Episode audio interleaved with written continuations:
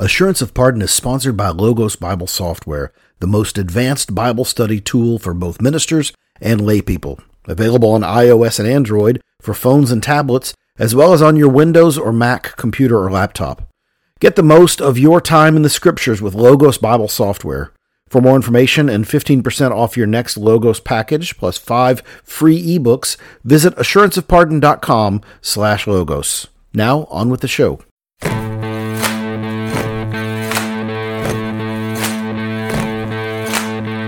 Welcome to Assurance of Pardon, a podcast about the gospel, the Bible, the church, what it all means, and why it all matters. I'm Scott Davis, pastor of Hope Presbyterian Church in Hot Springs, Arkansas. And I'm Gage Jordan, assistant pastor of youth and families at First Presbyterian Dyersburg in Dyersburg, Tennessee. Gage, here we are continuing our series on Jesus in the Old Testament. We got some encouraging feedback from one of our listeners, Travis, who said he enjoyed uh, First Samuel. And so uh, this has been a this has been a fun series so far to help people uh, understand that all of the Old Testament is pointing to Jesus, and a lot of folks uh, they didn't grow up in, in a tradition that stresses that, that teaches that, and so it is kind of a new thing. It's kind of New Testament is about Jesus, Old Testament is about who knows, and so it just sort of gets avoided. Uh, it's always encouraging when the light goes on and people make that connection that they see that all of the Bible is about Jesus, not just the New Testament, not just Matthew, Mark, Luke, and John, but all of all of Scripture. Um, that was the case Jesus made. That was the, the claim Jesus made about himself throughout his earthly ministry, and that's the claim we're making about Jesus as we go book by book through this uh, through this uh, through our Old Testament. Um, just a quick shout out: our podcast is sponsored by Logos Bible Software. Um, uh, download, go to assuranceofpardon.com slash logos and get a discount on your Logos Bible software and uh, some free resources. Uh, check it out. It's a great way to make the most of your time in the scripture. Gage, here we are in Second Samuel. Kick us off and tell us uh, what's going on in Second Samuel. Absolutely. So we start in chapter one just to kind of give everybody a bearing and a context. Remember last time we were together in First Samuel, we dealt really with the the the kingdom and the reigning of of Saul, right? The choosing of a king uh, versus resting in Christ to be their king, and then Saul uh, dies in chapter one. So you see kind of the the death of Saul, the anointing of David is the context that starts Second Samuel, and, and what you see here, and it, it's going to be real easy. This is this is going to feel like the Chronicles of Narnia and trying to pick pick out the allegories um, and the connections to Jesus. There's a lot of uh, foreshadowings with David that we see with the Messiah, and so really the biggest thing is it is it starts out. Um, in the the anointing, there's two different anointings, right? There's anointing of, of David as king over Judah in chapter 2. And then there's a, an anointing of David as king over Israel uh, in chapter 5. Now, why is that? That's because at the time, uh, the the territories of the kingdoms are divided. David is the the first king, and really the only time actually that we see a united kingdom, Israel and Judah as one, northern and southern kingdom uh, you see that David is actually able to unite them, to bring them together under one king, one throne, one reigning. What is that foreshadowing to? It's foreshadowing to the Messiah that Jesus is going to be uh, the son of David who is going to uh, possess for himself a people from every tribe, tongue, and nation. And so you see the, the inklings and the foreshadowings of that uh, in the beginning beginnings of chapter chapter two, chapter five. You also see um, as we get to um, leading up to kind of the thing that everybody is expecting the Presbyterians to talk about, and that's the Davidic covenant. But uh, leading into that, you you see this contrast that I want to talk about because it, it starts in really kind of chapter the end of chapter six with uh, Saul's daughter Michal, um, and then it, it, continues on through Absalom and, and, and others with with David. There's this this tension between the king and his enemies. And, and David constantly writes about this in the Psalms. So we're familiar with this, but you get the actual historical context of what David's alluding to in the Psalms in first, first and second Samuel. And really, honestly, in other areas like, uh, uh, the other historical books as well. But really, as you are dealing with David and his enemies, you're reminded that uh, David often is given victory over his enemies, even when it doesn't make any sense. Um, even even when he's at his most vulnerable, even when he's uh, on the run, and we're reminded of what the Shorter Catechism says in question twenty six. How does uh, Jesus execute the office of king, or he executes the office of king by subduing us to himself, uh, himself, and then by conquering all his and our enemies. And we're reminded, even in this foreshadowing with David, that the king is going to conquer, and he's going to take personally um, our enemies as his enemies. Um, and, and, we see that in the way Jesus interacts with Paul, for example, right? Uh, that what is he going to say on the road uh, to Damascus to, to Saul at the time. Saul, why are you persecuting me? Yeah, that's exactly right. And the idea of that is exactly what we saw in uh, David's defeat of Goliath is David was winning a battle on Israel's behalf. We talked about this last week. It was a substitutionary battle. Each mm-hmm. team sent one man forward, and that one man's victory would ensure victory for all of those on that side. That was the arrangement, and so it does make sense that that um, that that God is is giving David victories that don't make sense. I mean, even even leading into the Davidic covenant with this conversation with Michal she's bitter because her dad uh, is no longer in charge, and so she hates David on principle. But what's David doing? He's bringing the presence of the Lord, the Ark of the Covenant, into the house um, uh, of Israel, and he's dancing and worshiping as they're going going up the hill in Jerusalem, um, and he's he's dancing almost naked, right? It says that he he's got he's got uh, you know basically underwear on, but he's he's just dancing before the Lord, celebrating that the Ark of the Covenant is away from the Philistines, it's back to the people of God. The presence of God is with them. And Michal kind of at the end of six makes this snide comment about, uh, okay, so you just you're supposed to be a king and you're dancing naked in the streets. Like how how, do, how does that work? And he actually says, oh, well, I mean, if you think that's bad, I'll, I'll get way way more um, inappropriate than this if I need to. And then it just ends with this crazy sentence, verse 23. And Michal, the daughter of Saul, had no children to the day of her death. Right? Like basically, because she tried to step to God's anointed, shut down. Right? And, and you see that foreshadowing uh, of, of David getting these victories that he shouldn't have gotten, right? Like in that particular moment, he should have been ousted. You're dancing, you're the king of Israel and you're dancing naked in the street. That's, that's not a good honorable, quote unquote, honorable look, right? But he, but he's doing it any, anyway. And that leads us to chapter seven. Now, the context here is David is, is been, he's a, been a man of war. He's been to battle. He's conquered enemies and he's seen in these other places that there's this these great um, temples and places of worship for their deities. And so David, thinking that he's wanting to honor the Lord, he's got the ark of the pre- uh, the ark of the covenant back with the people of God. Lord, I'm going to build this ridiculous house for you. And what does the Lord say? I, I did. No one asked you to do that for me, right? He- the heaven is my throne, the earth is my footstool. Where's this house you're going to build for me, right? Where are you going to put me that I need to fit somewhere. Right. And that, that tells us something beautiful about the, the character of God. And actually he reverses it. Like you're, you're wanting to honor me, but let me tell you how I am actually going to act on your behalf. I'm going to be the one that's going to initiate this covenant with you instead of you doing something for me. And he tell, tells David, we actually see it in, um, in chapter seven, starting in verse nine. He says, and I've been, and I have been with you wherever you went, and I have cut off all your enemies from before you, and I will make for you a great name, like the name of the great ones of the earth. And I will appoint a place for my people Israel and will plant them so that they may dwell in their own place and be disturbed no more.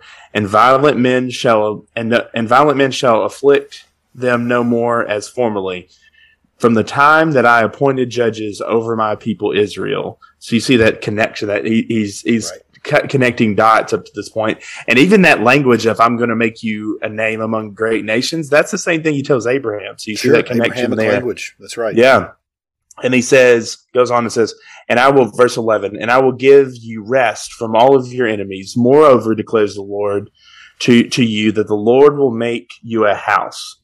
And when your days are fulfilled and you lie down with your fathers, I will raise up your offspring after you, who shall come from your body, and I will establish his kingdom. He shall build a house for my name, and I will establish the throne of his kingdom forever. That's Jesus, right? Just in the same way that we saw that the offspring that's going to bless the nations on, uh, from Abraham's offspring, the one that's going to come from David, whose house and kingdom are going to, is going to be forever, is Jesus. We know that for for two reasons. One, that the New Testament makes that perfectly clear. Matthew chapter one, right? The, the list of genealogies is to show you that this is the, the longer way to one you're waiting on. Palm Sunday is coming up, right? What, what were they crying? Hosanna, son of David.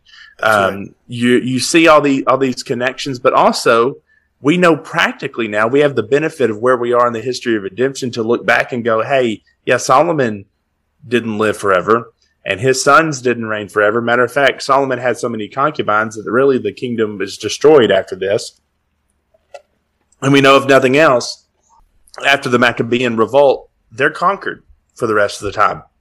So we know practically that there currently, right now, uh, isn't a physical son of David reigning on a throne in Israel because it, it we we have the one that is the son of David that is reigning and ruling, and it's Jesus who who ascended to the right hand of the Father.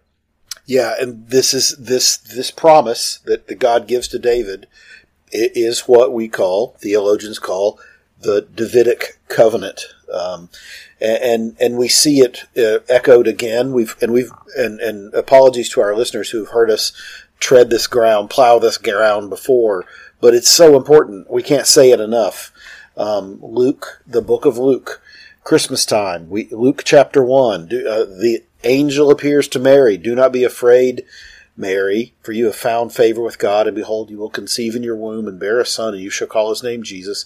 He will be great and be called the Son of the Most High, and the Lord God will give him the throne of his father David. And he will reign over the house of Jacob forever, and of his kingdom there will be no end. So that's exactly what the angel tells Mary that Jesus is going to do. And you may have some people who, I can see at this point, some people who would say, okay, Gage, but what about verse 13 that, that's going to go on and talk about he's going to build a house in my name um, and I shall, shall establish his kingdom forever. Then he says, and I will be a father to him and he shall be a son. And when he commits iniquity, I will discipline him with the rod of men, the stripes, the son of men. Well, well, what do you do do about that, Gage? Well, great question. You, you see, actually, this tension of the already but not yet, right? That you see that it doesn't come through um, the son that David and Bathsheba are going to have because that child's going to die. It doesn't even come through Solomon, although Solomon in and of himself being um, the possessor of wisdom is a a type and shadow of Jesus. But you see this tension of this already but not yet. That it's it's not this this next son. It's not even the son after, uh, but it's one to come. We saw the same thing in Genesis, right? There's this promise of the offspring, the seed of the woman that's going to crush the seed of the serpent. And they kept going, okay, is it Cain? No, it's not Cain. It's not Abel. It's not Seth. It's not Noah, right? You're going to see this kind of tension again, uh, of, of an already not, not yet, um, almost a dual fulfillment here in the, in this reality. Um, and, it, and it reminds me of what the, the divines actually say in helping us understand the connection between the Old Testament and the New Testament in chapter seven. Uh, I actually read this last night during our deacon training. It says the co- the covenant was differently administered in the times of the law and the times of the gospel. And under the law, it was administered by promises, prophecies, sacrifices, circumcision, the paschal lamb, and other types of ordinances delivered to the people of the Jews, all for signifying Christ to come, which were, for that time, sufficient and efficacious through the operation of the Spirit to instruct and build up the elect in faith in the promised Messiah, by whom they had full remission of sins and eternal salvation, and it is called the Old Testament, right? So, like, even the divines are saying, hey, yes, it wasn't the full thing, but you start to see types and shadows. It's the same thing that the writer of Hebrews says. Uh, depending on if you if you memorized it in the King James with uh, sundry times and diverse manners, or if you're in a more modern translation, many times in many ways. Yeah, and by the way, for the, for those uninitiated, when Gage says the divines, that's uh, that sometimes throws people for a loop. That's the yeah. authors of the Westminster Confession of Faith, the larger catechism, shorter catechism, and uh, confession that you're quoting there from. That was from the. That was from. Was that chapter seven of the? At the Westminster Confession. Yeah, it's it's point number point number five. And yeah, they were they used there now we're called pastors and, and reverends. We used to be called divines back in the day you, you almost kind of kind of wish back in the day we could go back to being called divines. That's kind of cool. But yeah, I, I, think also when when it says uh, uh, when he commits iniquity, I will I will uh, I will uh, punish him. Uh, the truth is that Jesus became our, iniquities. God has mm-hmm. laid on him the iniquities of us all. That's all true. we like sheep have gone astray. Each of us preferred our own way, and God has laid on him the iniquities of us all. And his and by his stripes we are healed. And so yeah. even there, that that sort of gotcha verse that sometimes people will say, well, but what do you do about that when he commits it? Is, is, yeah, he became the record of debt that stood against us with its legal demands. That's right. And, right. so uh, I don't find that little last line there in the bottom of the Davidic covenant that doesn't that doesn't train wreck that at all. It gives it strengthens it a great deal. Absolutely. Second Corinthians five twenty one.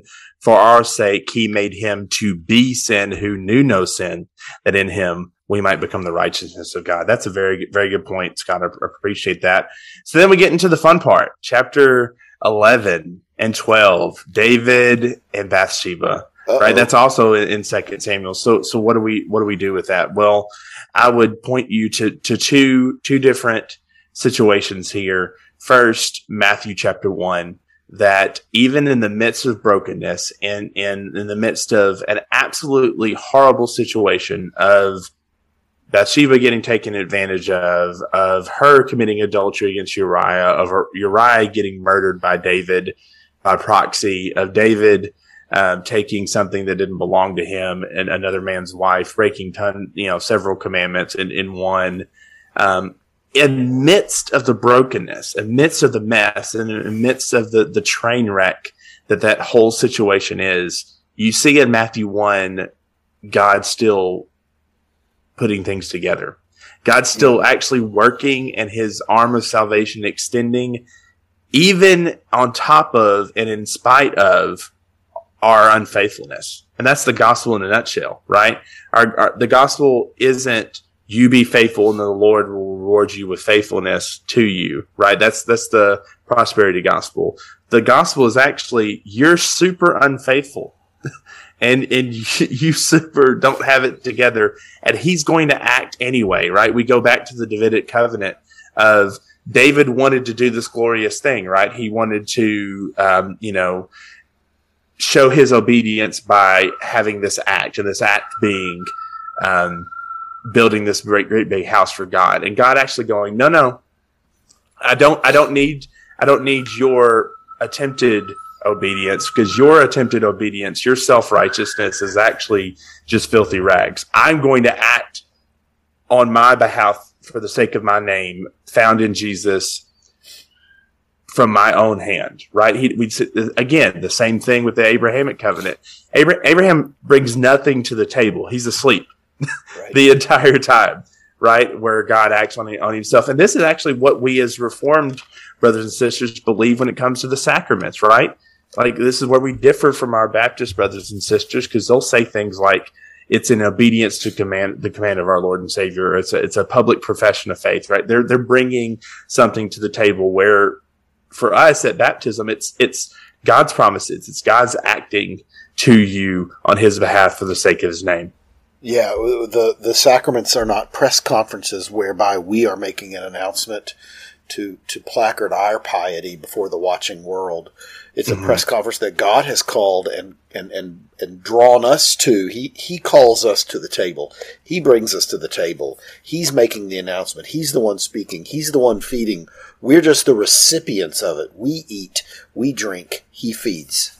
That's absolutely right. Same same thing when you when you talk often, Scott, about the Lord's Supper, and you, you tell people it's not a not a cookie for good behavior, right? Like we're we're not getting the reward of the supper because uh, we were less sinful that week. We're actually, like the hymn says, coming. Nothing in my hands I bring, and simply to the cross I cling.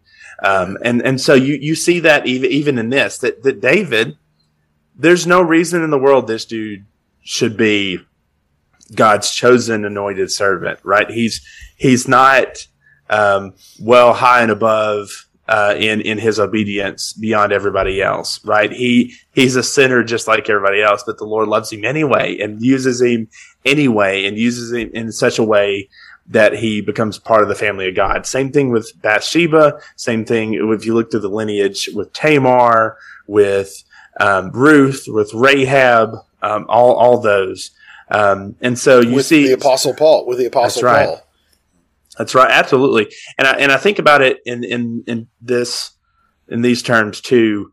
Um, at the end of chapter twenty three is going to list uh, David's mighty men, right? These guys that he uh, had around him that helped him fight his battles, that were part of his kind of inner inner circle and inner inner posse.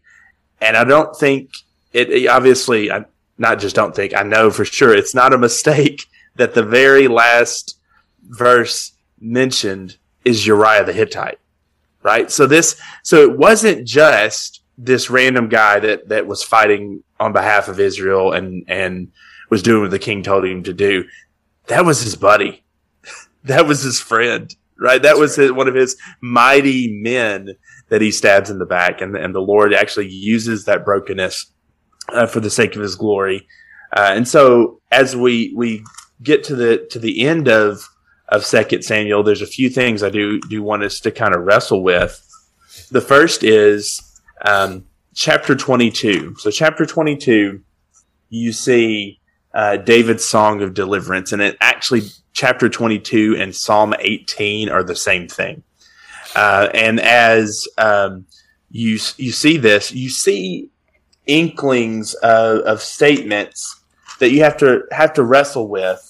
Um, and I don't want to give too much away because we are going to spend, spend some episodes on Jesus and the Psalms, but I think it's worth pointing out here. So again, you can see the connection to Jesus. Chapter 22, verse 21, this statement is made. Um, the Lord dealt with me according to my righteousness, according to the cleanness of my hands, he has rewarded me. Now, here's the thing. That's in chapter 22. That's 11 chapters after David and Bathsheba. How is it possible that David can make such a statement knowing that dude stole another man's wife, then had that guy killed after she got pregnant? Right? Well, it's because even in the Psalms, even in the things that, that David is saying, the Psalms are even about Jesus. That the, the only way in which the Lord can deal with David on account of his righteousness is if someone else has righteousness that's better than his on his behalf. That's right. Um, the, Paul says it this way in, in Romans 3, and, and those that are, are familiar with, with the, you'll know that I'm, I'm borrowing from John Piper in, in this point here.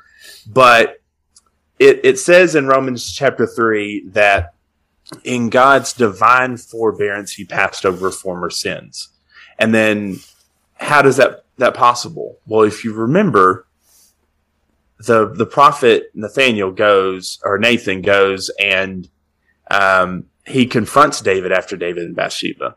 And he tells him a story, right? Hey, David, I need your, need your help, need your judgment on this king. There's a man with one sheep and there's a man with a lot of sheep. And the man with a lot of sheep goes in the middle of the night and steals the one man sheep, throws a party and cooks it for his friend. Uh, he cooks the, the sheep and throw, throws a party for his friends. What do we do about this? But David, you know, angry and righteous, indignant. Yeah, yeah, right. He's he's obviously well. We got to we got to arrest this man. We got to find him right now. And and from the the mouth of God on behalf of His prophet, He says, "You're that man. You took the thing that you had all this, and you took the one thing that didn't, belong to you." And out of the the mouth of David comes repentance, and out of the mouth of the prophet comes your sins are forgiven. Right. How is how is that possible?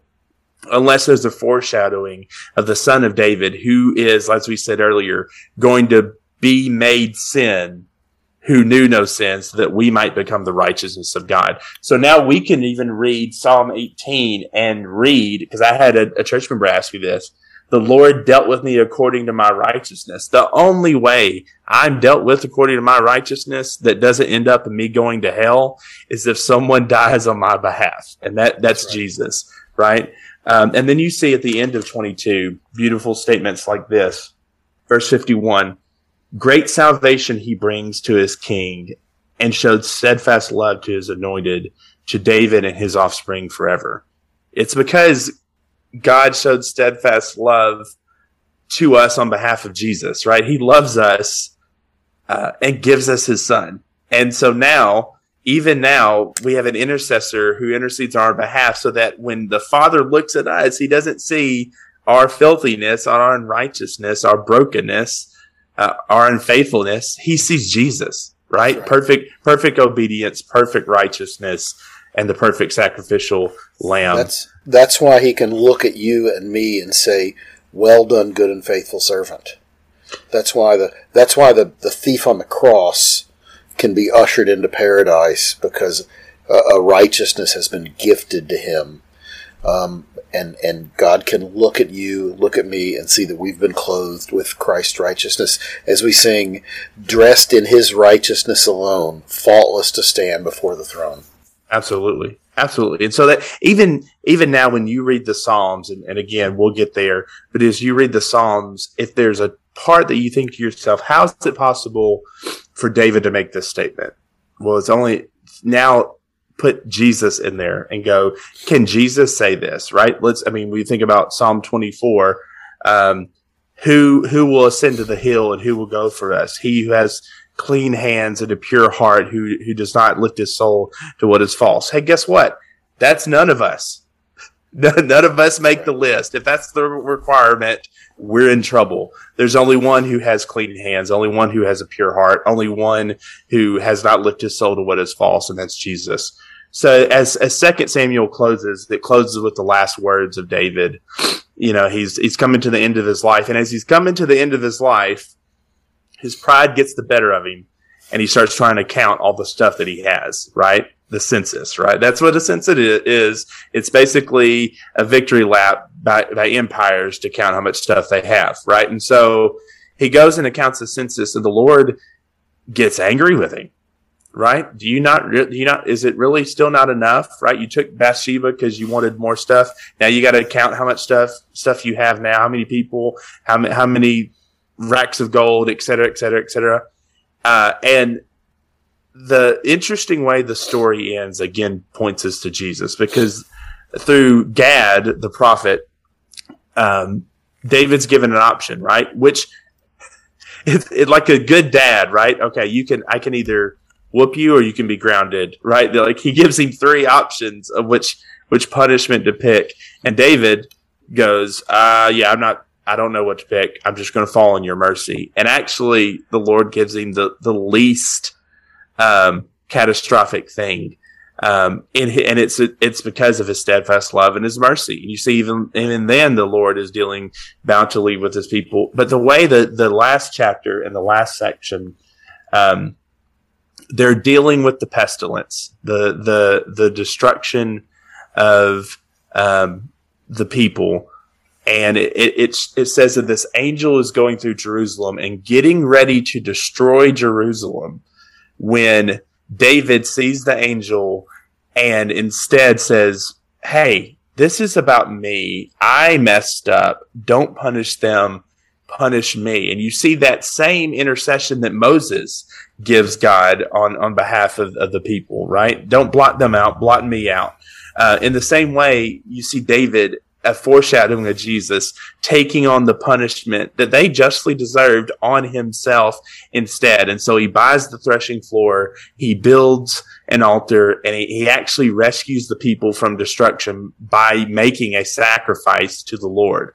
Well, what is that foreshadowing? How, what is that pointing to? Obviously, it's pointing to Jesus, who goes on our behalf and sacrifices himself so that we uh, don't get the punishment that we deserve. Amen. Amen. Folks, I, we hope this has been this is helpful for you uh, to get your head around uh, Second Samuel. Gage, thank you so much for walking us rapidly through that uh, to get a 30,000 foot overview with a couple of zooms in on a few passages uh, so that we can see, so that we can read uh, Second Samuel in a Christocentric way.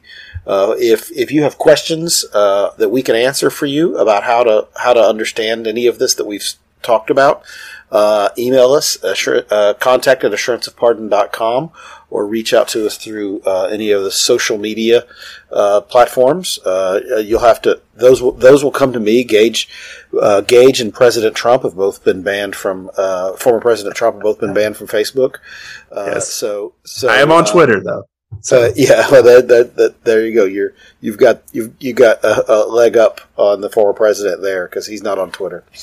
That's uh, it. But anyway, we would love to answer any questions that you have.